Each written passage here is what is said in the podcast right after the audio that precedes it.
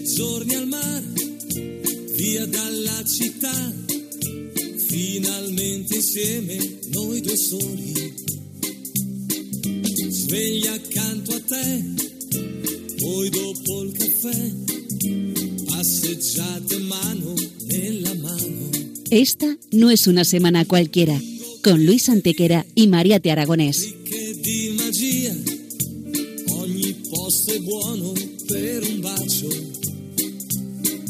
Hola a todos, bienvenidos una vez más al programa Esta no es una semana cualquiera en Radio María, con un servidor de ustedes Luis Antequera. y Mariate Aragonés. Con la prontatura che ti dona più che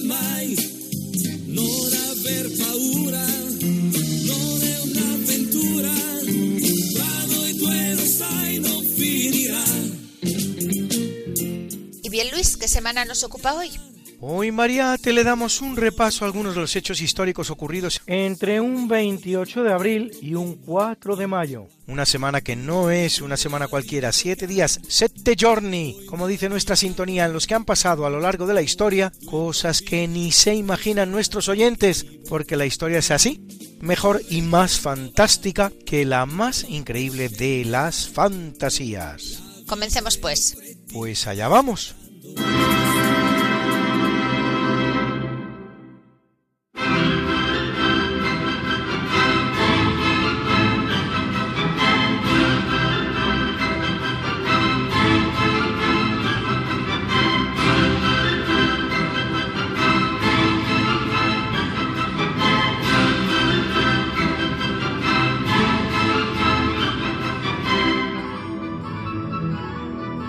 En 326 después de Cristo, Santa Elena de Constantinopla, madre del emperador Constantino, informa del hallazgo de la cruz de madera en la que murió Jesucristo, la que en adelante será llamada la Vera Cruz, es decir, la verdadera cruz. Los arqueólogos helenenses encuentran al pie de la muralla de Jerusalén tres cruces que identifican con las de la noche del Gólgota. Para saber cuál es la de Jesucristo, tienden sobre la primera a un enfermo, no cura.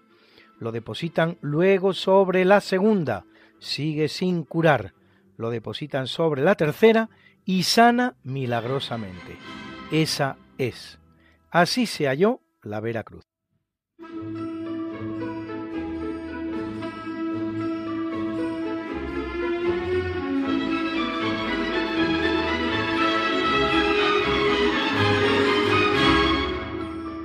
La Vera Cruz será fragmentada en dos grandes pedazos, uno de los cuales queda en Jerusalén y el otro es enviado a Roma. El primero de ellos, tras aventurera existencia, terminará desapareciendo cuando Saladino toma la ciudad de Jerusalén en 1187. El segundo será troceado en múltiples fragmentos, hoy día repartidos por todo el mundo.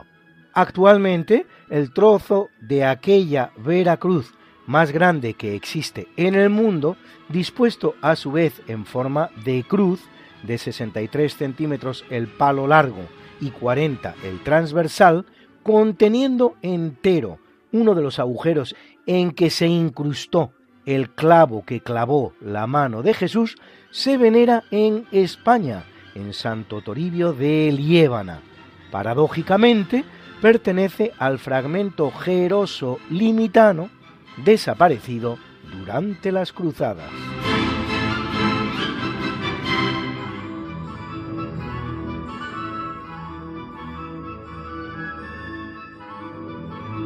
En 1045, Giovanni Graciano Pierleoni, más conocido como Gregorio VI, es elegido centésimo cuadragésimo octavo Papa de la Iglesia Católica, que lo es apenas un año y medio. Corren los tiempos duros del llamado siglo de hierro o siglo de plomo de la Iglesia, en los que simonismo, nepotismo, pecado y corrupción se sientan en la silla de Pedro. Gregorio era, de hecho, el tercer papa nombrado ese año, los tres vivos, y terminará sus días desterrado, tras ser obligado a abdicar por el emperador Enrique III, que lo hacía al amparo del llamado Privilegium Otonis, el cual establecía que la elección papal solo se haría con el acuerdo del emperador.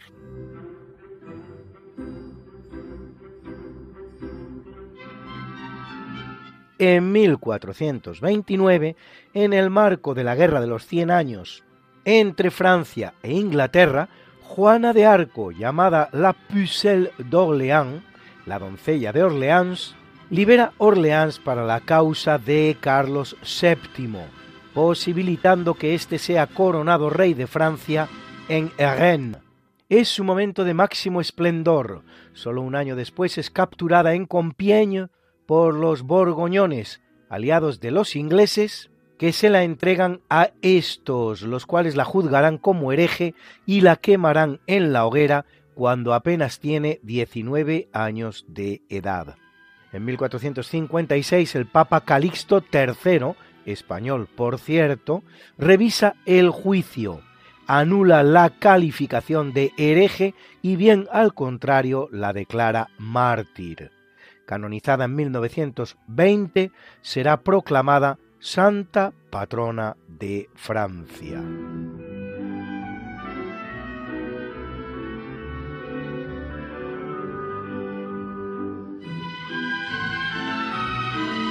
En 1460, el genovés Antonio de Noli y el portugués Diogo Gómez descubren Cabo Verde, conjunto de islas despobladas sobre el Atlántico, 700 kilómetros al oeste de la costa de África, el lugar más occidental conocido por la época, desde las que los portugueses impulsarán el lucrativo negocio del comercio de esclavos.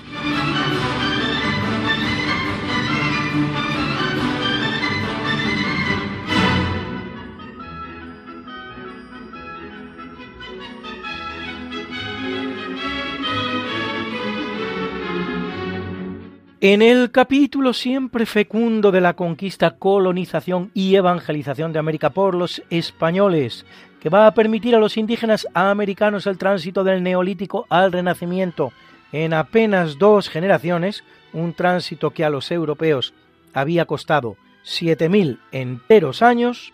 En 1492 los reyes católicos expiden a favor de Colón los títulos de almirante, virrey y gobernador de las tierras que descubra, y ordenan que Palos de la Frontera, ciudad que tenía contraída una deuda penal con la corona, ponga al servicio de la expedición que planea realizar hacia Occidente dos carabelas. Gracias a esta decisión quedan vinculados a la empresa los que demostrarán ser los más expertos marinos de la época. Los hermanos Pinzón, Martín Alonso y Vicente Yáñez.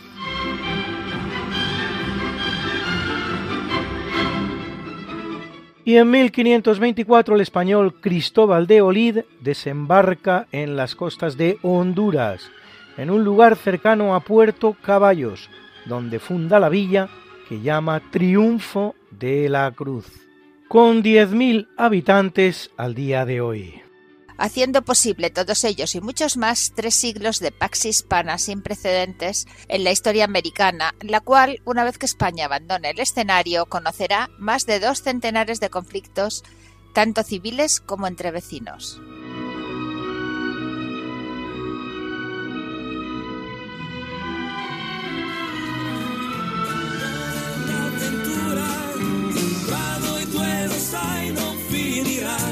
Que no puedes escucharnos a estas horas terribles de la madrugada, que quieres volvernos a escuchar porque no puedes esperar hasta la próxima semana, que te perdiste un programa y no te lo perdonas, que quieres mandarle el programa a un amigo tuyo al que sabes que le va a gustar.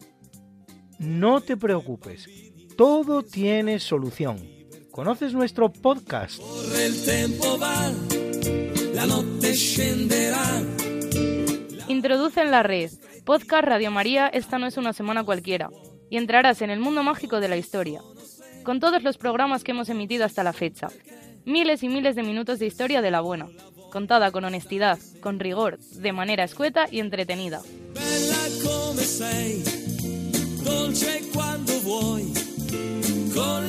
Ya sabes, el podcast de Esta no es una semana cualquiera para oír la radio cuando tú quieras, donde tú quieras y con quien tú quieras.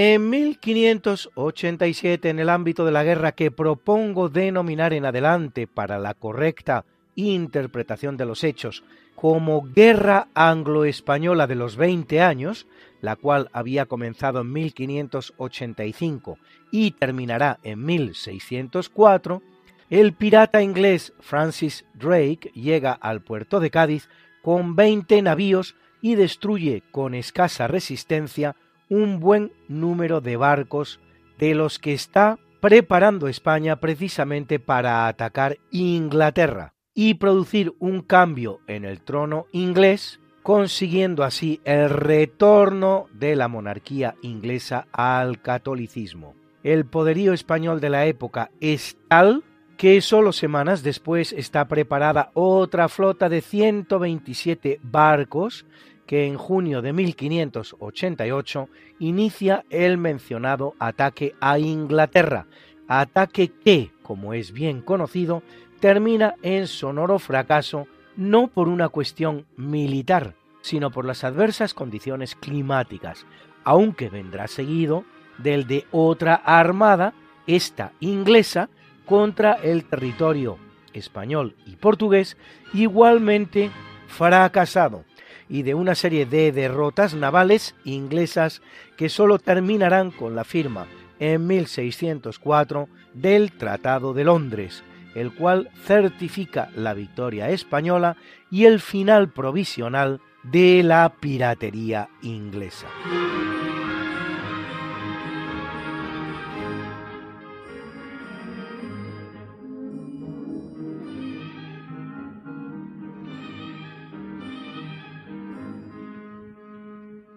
En 1611, con el nombre de Colegio de Nuestra Señora del Santísimo Rosario, los españoles fundan la que no solo es la primera universidad de Filipinas, sino también de toda Asia, obra del dominico Miguel de Benavides, tercer arzobispo de Manila.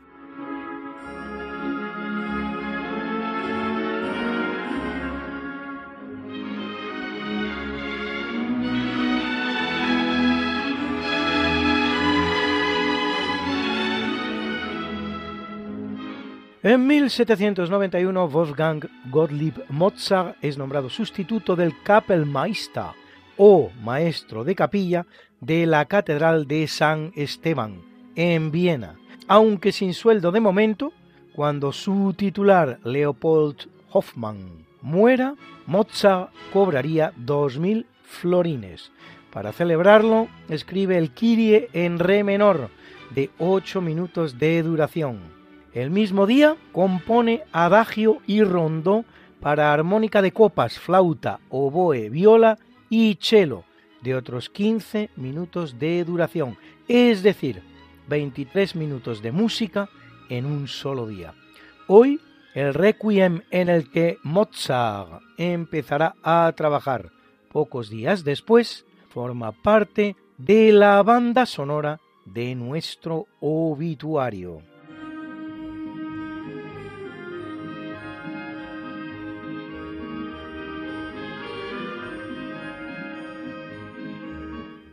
1871, en Camp Grant, en Estados Unidos, un grupo de unas 100 personas, compuesto por norteamericanos y mexicanos, sin hallarse en guerra con ellos, irrumpe en un campamento de los indios apaches. Aprovechando que los hombres están de caza, asesinan y violan a las mujeres y niños que se encuentran en él. 144. El general Grant se irrita ante los hechos y exige que se realice un juicio ejemplarizante del que los autores de los hechos, sin embargo, saldrán absueltos. Estos son los que hoy en día van dando lecciones de cómo colonizar un territorio.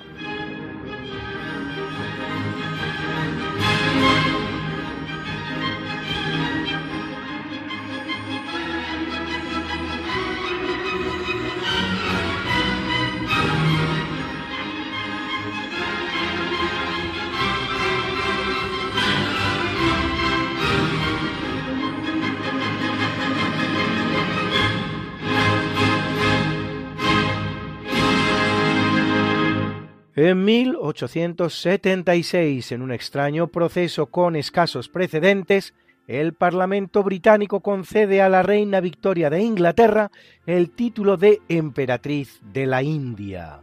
Se trata, en realidad, de una idea de su primer ministro Isaac Disraeli para sacar a la reina de la depresión en la que se halla, subsiguiente a la pérdida hace largo tiempo ya de su querido esposo Alberto de Saxo-Coburgo Gotha. Inglaterra gobernaba la India desde que la Compañía Oriental de Indias hubiera sido retirada de ese cometido en 1857. A Victoria seguirán en tan alta magistratura los reyes ingleses Eduardo VII, Jorge V, Eduardo VIII y Jorge VI, último emperador padre de la actual reina Isabel de Inglaterra.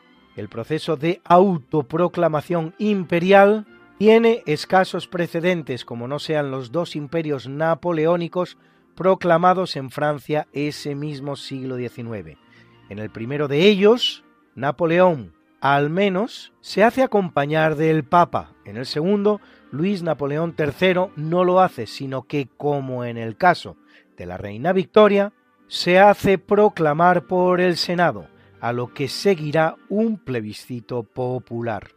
Otro precedente similar es el del segundo Reich alemán, proclamado por Guillermo II y el canciller Bismarck en Alemania, pero este al menos representa un intento de enlazar históricamente con el Sacro Imperio Romano Germánico, de ahí que se haga llamar Segundo Reich, reclamando una continuidad que es, eso sí, y cuanto menos, cuestionable.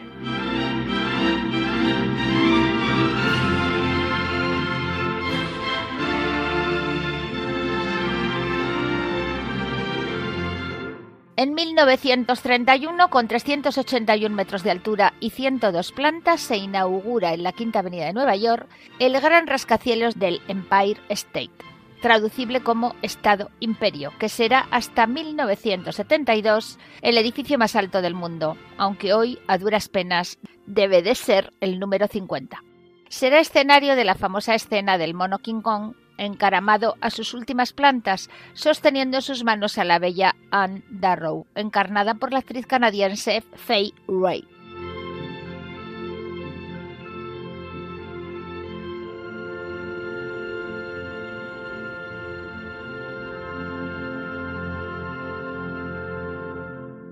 En 1946 comienza en Tokio el proceso contra el ex primer ministro Hideki Toyo y otros 28 máximos responsables de crímenes de guerra durante la Segunda Guerra Mundial, juzgados por el llamado Tribunal Penal Militar Internacional para el Lejano Oriente, el cual terminará pronunciando siete condenas a muerte y 16 cadenas perpetuas que, sin embargo, se verán reducidas a una pena de 10 años cuando en 1955 se decrete el indulto de todos los encerrados. Uno de los juzgados, el ministro de Exteriores Shigemitsu Mamoru, condenado a siete años e indultado al cumplir los cinco, incluso volverá a ejercer como ministro de Asuntos Exteriores japonés.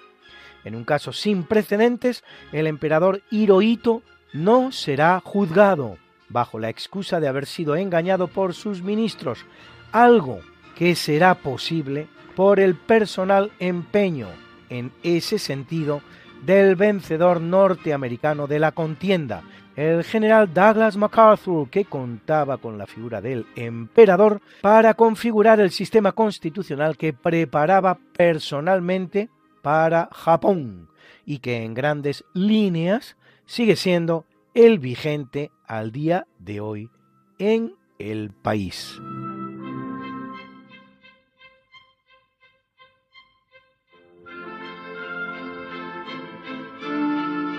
En 1964 se estrena con gran éxito la película La verbena de la paloma de José Luis Sáez de Heredia, basada en la zarzuela del mismo nombre, obra de Tomás Bretón, cuya música sin duda reconocen ustedes. ¿A que sí?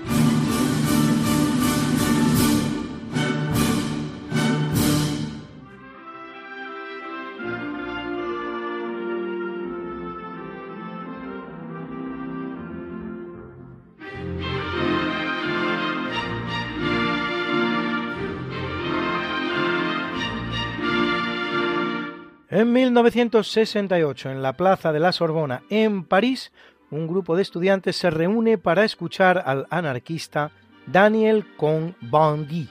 La detención de algunos de ellos desencadena el llamado Mayo del 68 o Mayo francés, manifestaciones estudiantiles seguidas de importantísimas huelgas en la industria grandes como nunca, que se prolongan no solo en mayo, sino también en junio, pues no termina el proceso hasta que el 30 de junio el presidente francés Charles de Gaulle anuncia nuevas elecciones. Un proceso estrechamente relacionado con el movimiento juvenil llamado hippie y del que intentará sacar partido la izquierda francesa. Escuchen la bonita canción Il est cinq heures Paris s'éveille. Son las cinco, París se despierta. Al decir de muchos, verdadero himno de la romántica revolución parisina, obra de Jacques Dutronc.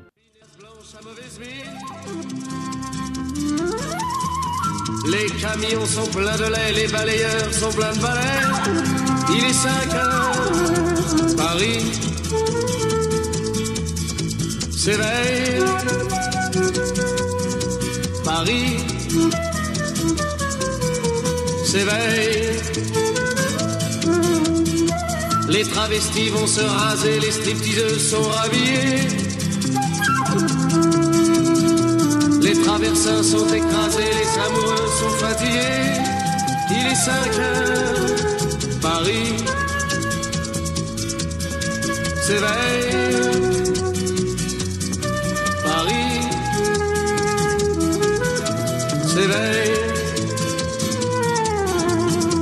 Le café est dans les tasses, les cafés nettoient leurs glaces. Et sur le boulevard Montparnasse, la gare n'est plus qu'une carcasse. Il est 5 heures, Paris s'éveille. Paris s'éveille. Les banlieusards sont dans les gares, à la Villette on tranche le lard. Paris by night regagne l'écart, les boulangers font des bâtards. Il est 5 heures, Paris s'éveille. Paris s'éveille. Tour Eiffel la froid aux pieds, l'arc de triomphe est ranimé. Et l'obélisque est bien dressé entre la nuit et la journée. Il est 5 heures, Paris s'éveille. Paris s'éveille.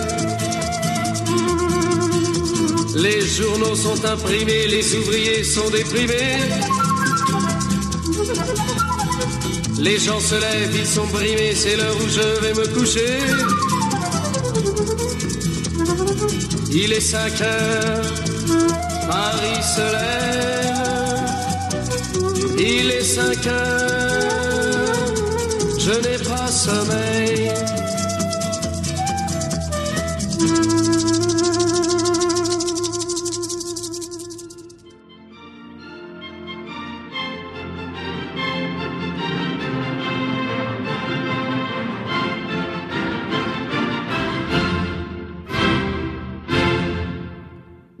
Fecha que Juan Pablo II tiene en gran estima para elevar españoles a los altares, pues en 1997 beatifica a Ceferino Jiménez Maya, el Pele, mártir de la Guerra Civil Española y primer gitano en los altares, y en 2003 a Sor Ángela de la Cruz, Sor Maravillas de Jesús y Sor Genoveva Torres Morales, y a los sacerdotes José María Rubio y Pedro Poveda, mártir también de la Segunda República Española.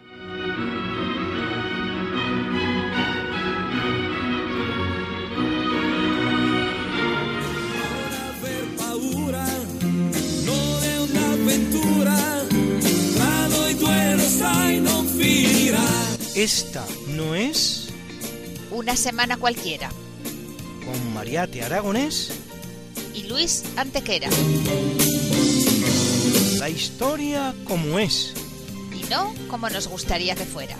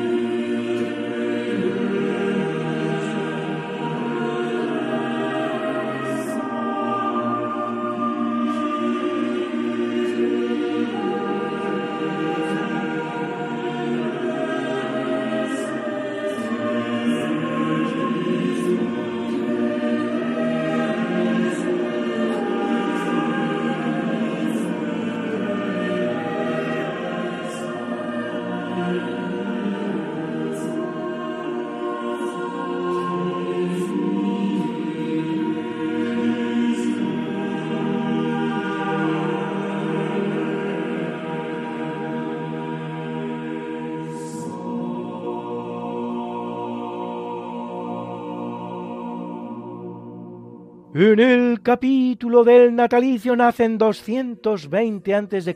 Marco Pacubio, autor teatral romano considerado el más grande de la República Romana, que practicó además como pintor, el primer pintor romano conocido y el primero y de los pocos en ser, además, escritor.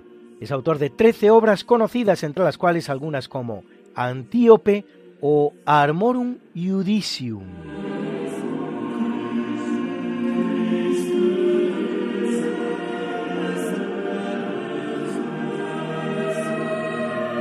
Nace en 1469 en Florencia Nicolás Maquiavelo, autor de la obra El Príncipe, obra de referencia de todo político que se precie, al parecer inspirado en la figura de Fernando el Católico, de quien escribe en El Príncipe, de rey sin importancia, se ha convertido en el primer monarca de la cristiandad. Sus obras han sido todas grandes y algunas extraordinarias.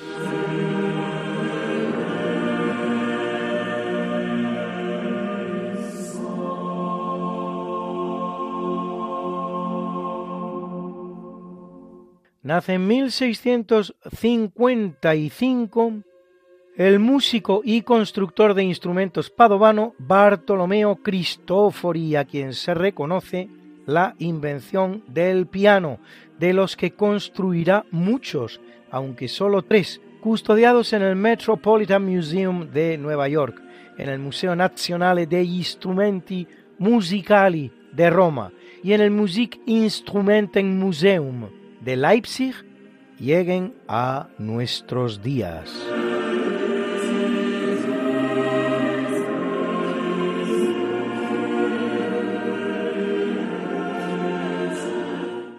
1729 ve la luz en Stettin, la actual Polonia, la alemana Sofía Federica Augusta de Anhalt-Zerbst, más conocida como Catalina II, llamada la Grande, casada con el zar de Rusia Pedro III, al que depondrá y mandará asesinar en 1762, proclamándose ella misma como emperatriz de Rusia, trono en el que se mantendrá 37 años la mala idea de la señora Mariate para informar oficialmente de la muerte de su marido, no contenta con haberlo mandado asesinar, hará publicar que había muerto de un ataque de almorranas.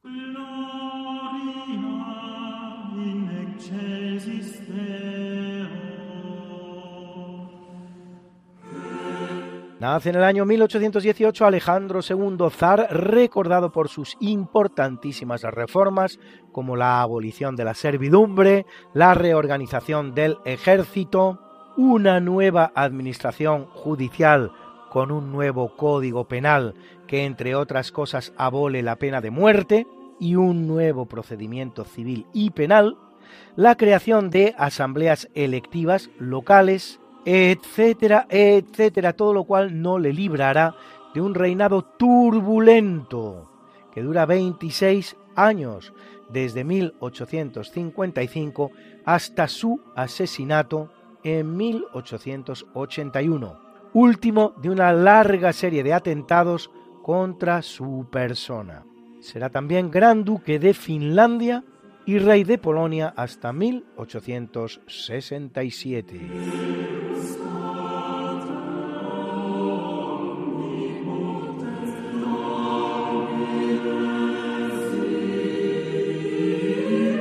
Ve la luz en 1821 San Melchor de Quirós, obispo español de Tonkin Oriental, en Vietnam, que durante la persecución anticristiana del emperador Tuduk será torturado con terrible crueldad, despedazado y muerto canonizado en 1988 por Juan Pablo II.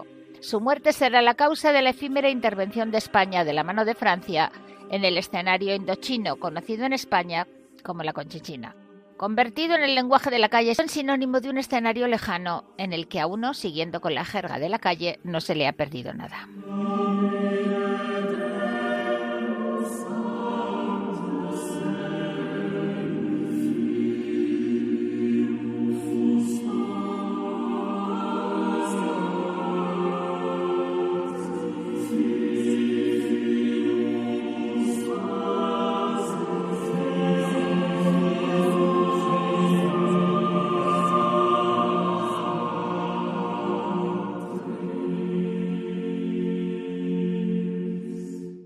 Nace en el año 1900 el astrónomo holandés Jan Hendrik Oort, que demuestra que la Vía Láctea gira y calcula que el centro de la misma se halla a 30.000 años luz de la Tierra en la dirección hacia la constelación del Sagitario.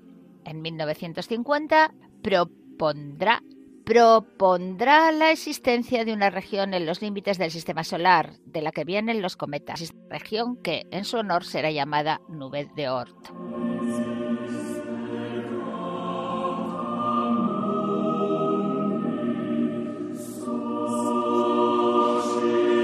En 1924 viene al mundo Gonzalo Fernández de la Mora, ensayista y escritor español diplomático, ministro que fue de Obras Públicas durante el movimiento, autor de casi 400 artículos firmados, 14 opúsculos, más de 100 estudios y un cuarto de centenar de libros, entre los cuales filósofos españoles del siglo XX y el que es el mejor libro que se ha escrito hasta la fecha, sobre la envidia, titulado La envidia igualitaria, de más que recomendable lectura.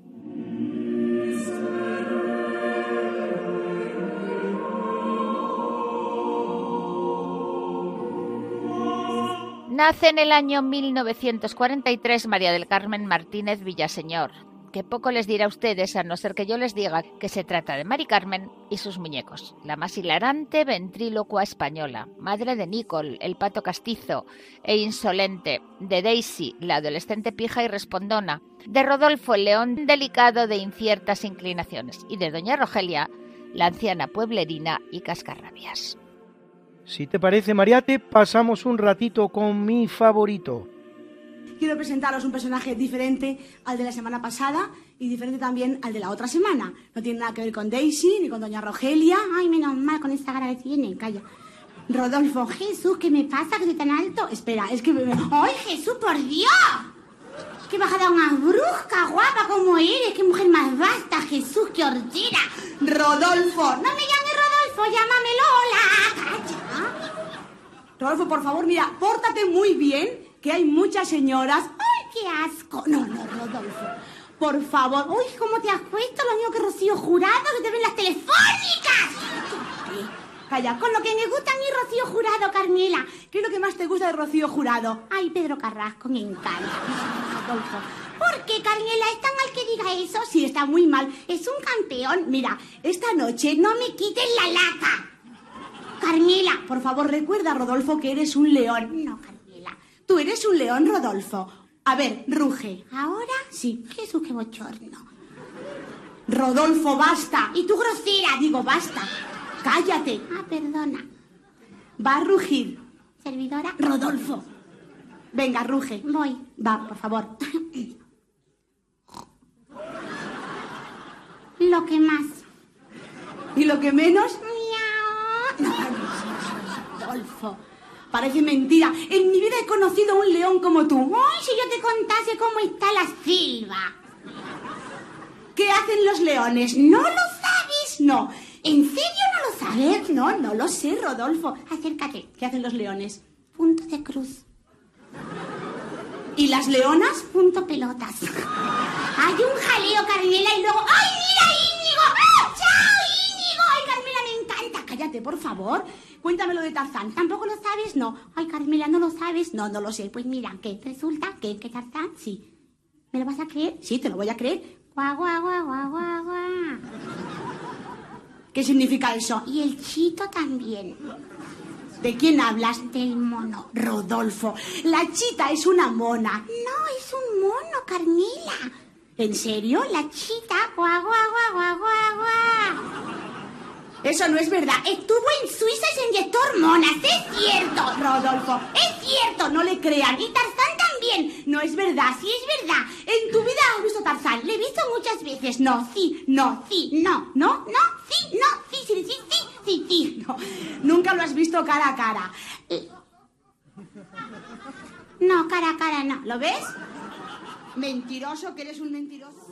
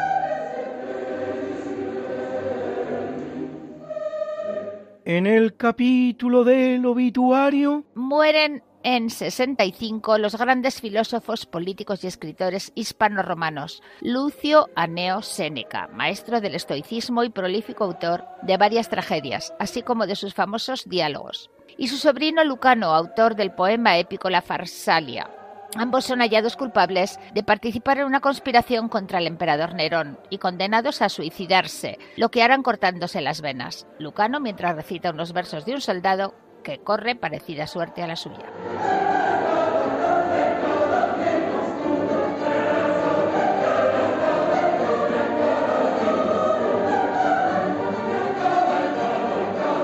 En 1380 pasa al otro mundo Catalina de Siena, religiosa y santa italiana, reconocida como copatrona de Italia y de Europa y como doctora de la Iglesia, segunda mujer en obtener título tal después de la española Santa Teresa de Jesús, gran mística del siglo XIV, predicadora, autora del libro Diálogo de la Divina Providencia, conocido simplemente como Diálogo, escrito durante cinco días de éxtasis y una de las grandes protagonistas del retorno del papado a Roma tras el exilio de Aviñón, que dura 68 años y siete papados.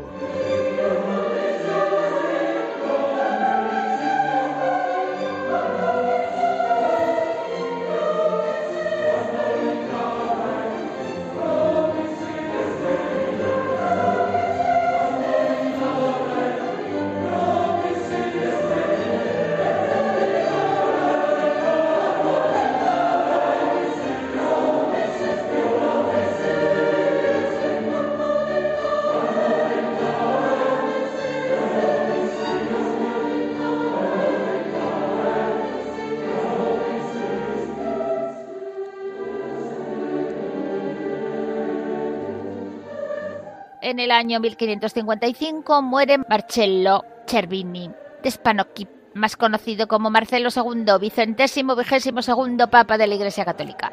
De humilde origen, su pontificado apenas dura tres semanas. Para él compone Giovanni per Luigi da Palestrina su bellísima Misa Pape Marcelli.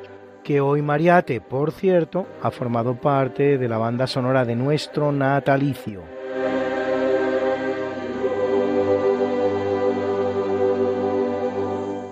En el año 1883 muere Edouard Manet, pintor francés a caballo entre el realismo y el impresionismo, aunque de hecho no querrá ser identificado como impresionista y no participa en ninguna de las llamadas exposiciones impresionistas, ocho en total, organizadas por los propios pintores del grupo entre los años 1874 y 1886.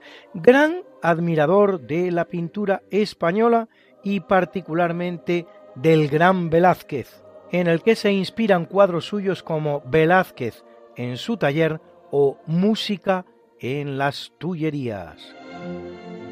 ¿Que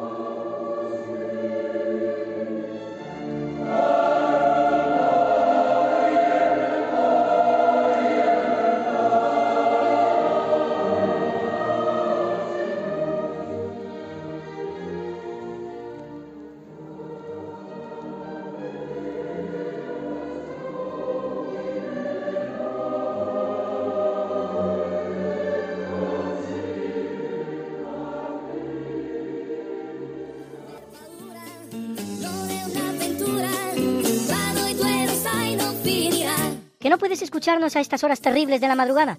¿Que quieres volvernos a escuchar porque no puedes esperar hasta la próxima semana? ¿Que te perdiste un programa y no te lo perdonas? ¿Que quieres mandarle el programa a un amigo tuyo al que sabes que le va a gustar? No te preocupes, todo tiene solución. ¿Conoces nuestro podcast? Introduce en la red. Podcast Radio María, esta no es una semana cualquiera. Y entrarás en el mundo mágico de la historia con todos los programas que hemos emitido hasta la fecha. Miles y miles de minutos de historia de la buena, contada con honestidad, con rigor, de manera escueta y entretenida.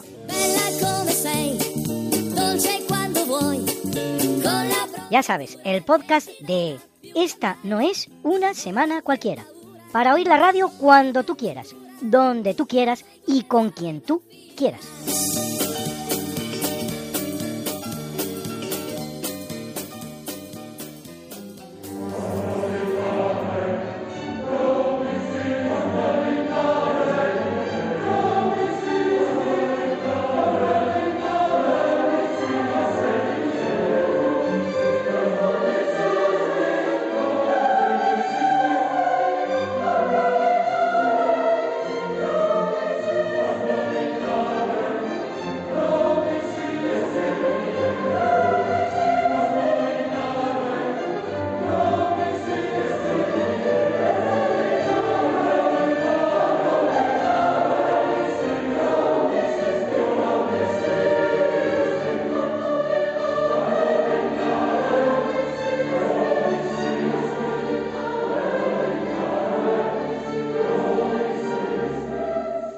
Fallece en 1904 el checo Antonín Vorsak, uno de los principales compositores europeos del siglo XIX. Autor de las danzas eslavas, el cuarteto americano y por encima de todos, su maravillosa Sinfonía del Nuevo Mundo, número 9 de las suyas. Sus danzas eslavas han formado parte de la banda sonora del primer tercio de este programa, el tercio de eventos.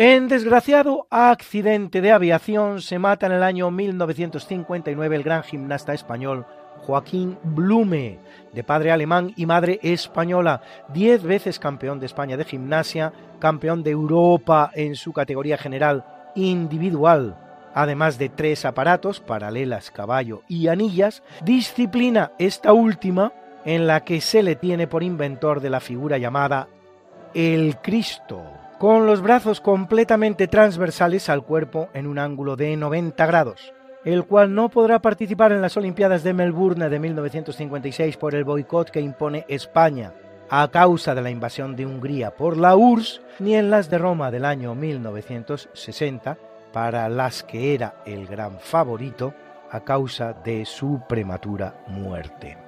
Este es el daño inmenso que a los deportistas que se esfuerzan hacen los absurdos boicots que los países realizan a los eventos deportivos. Un daño en el que no acostumbramos a pensar.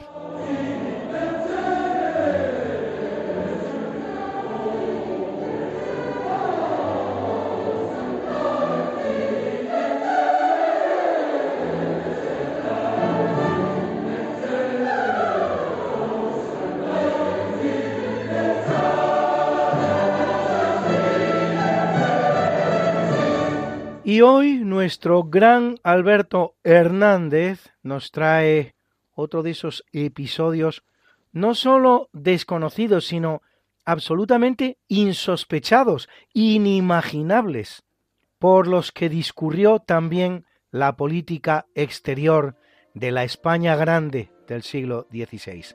El sitio de Castelnuovo nos lo cuenta Alberto Hernández.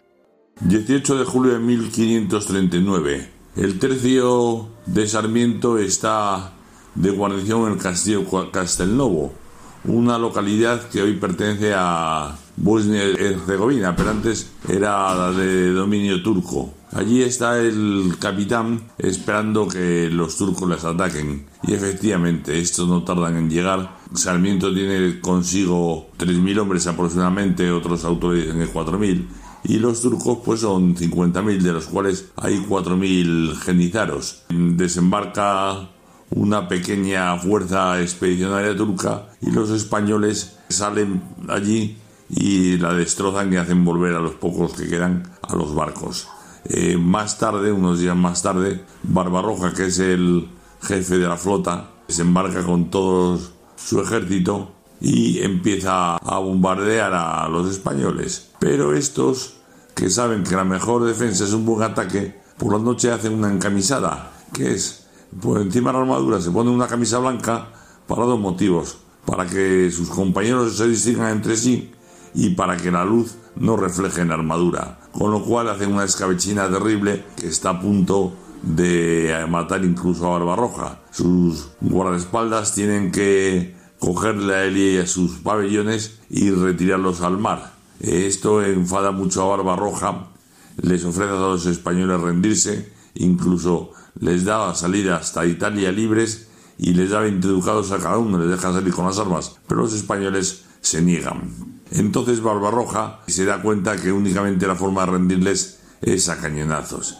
y empieza a cañonear la fortaleza de Castelnovo, pues día tras día, día tras día, los españoles hacen salidas que son espectaculares y hacen una infinidad de bajas entre los enemigos, pero el número, mm, la verdad, es que influye mucho y al final no pueden aguantar porque encima les sucede un, día ciago, la estropea y no pueden disparar los, sus arcabuces, con lo cual ya tienen que pelear espada. El castillo lo derrumban totalmente los turcos y ellos, unos 600 que quedan vivos, salen y se van a refugiar en otro castillo más pequeño que hay, pero solo dejan entrar al capitán, que es Sarmiento, y este dice que no, que este que no, sería, no lo vería Dios que no muriese sin sus hombres. Finalmente atacan al turco y mueren todos, prácticamente todos. Solo quedan vivos unos 200. De los 200, a la mitad los degollan y se los llevan prisioneros al resto a Constantinopla. Al capitán que se ha distinguido en la defensa, que era Machín de Mugía, le ofrecen ser capitán de los turcos, pero como él lo rechaza, pues le degollan. Como epílogo a esto diré que en el año 1000 545 25 de los presos que estaban en Constantinopla roban una galera y se vienen a, a Sicilia, Siracusa, y allí desembarcan. Este es el final del sitio Castelnovo.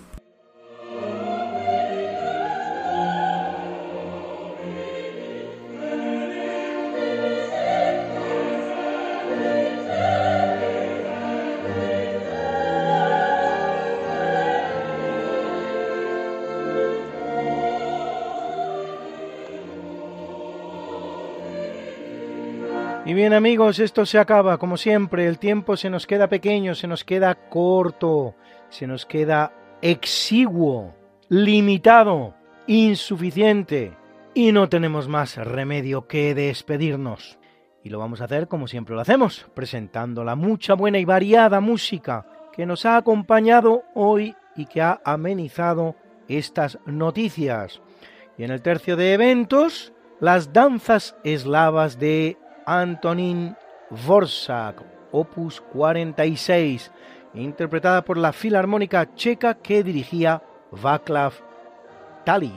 En el natalicio hemos escuchado la Misa Papae Marcelli, la Misa por el Papa Marcelo, del gran compositor renacentista italiano Giovanni Pierluigi da Palestrina, que interpretaba la Dresdna Kameakoa bajo la dirección de Hans Christoph Rademann.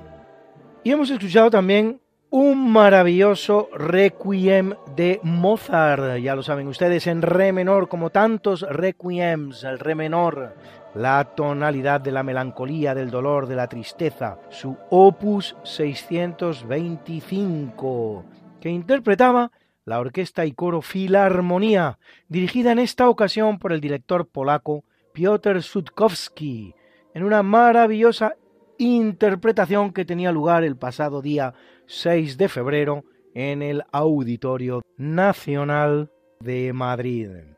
Y hemos escuchado también dos bonitas piezas musicales de la verbena de la paloma, de la zarzuela de la verbena de la paloma, sus seguidillas, obra del gran compositor español Tomás Bretón, interpretada por Voces para la Paz, que dirigía Víctor Pablo Pérez. Y esa bonita canción francesa que fue todo un emblema, todo un himno del mayo francés del 68, Paris s'éveille, París se despierta, de Jacques Dutronc, interpretada por el propio Jacques Dutronc.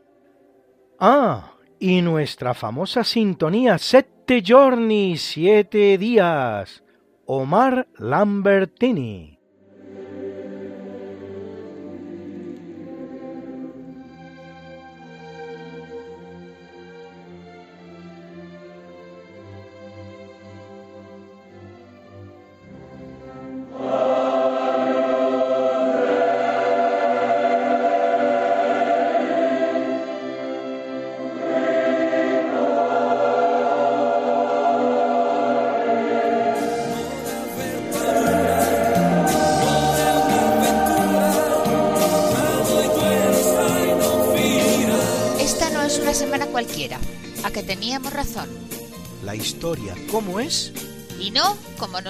Gustaría que fuera.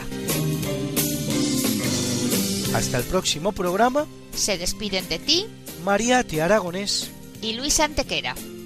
Pero yo te veo muy pronto en el programa de Javier Ángel Ramírez, Diálogos con la Ciencia, el jueves a las 12 de la noche, o lo que es lo mismo, el viernes a las 0 horas, con nuevos episodios de nuestra apasionante historia. No te lo pierdas. Les hemos ofrecido en Radio María Esta no es una semana cualquiera, con Luis Antequera y Mariate Aragonés.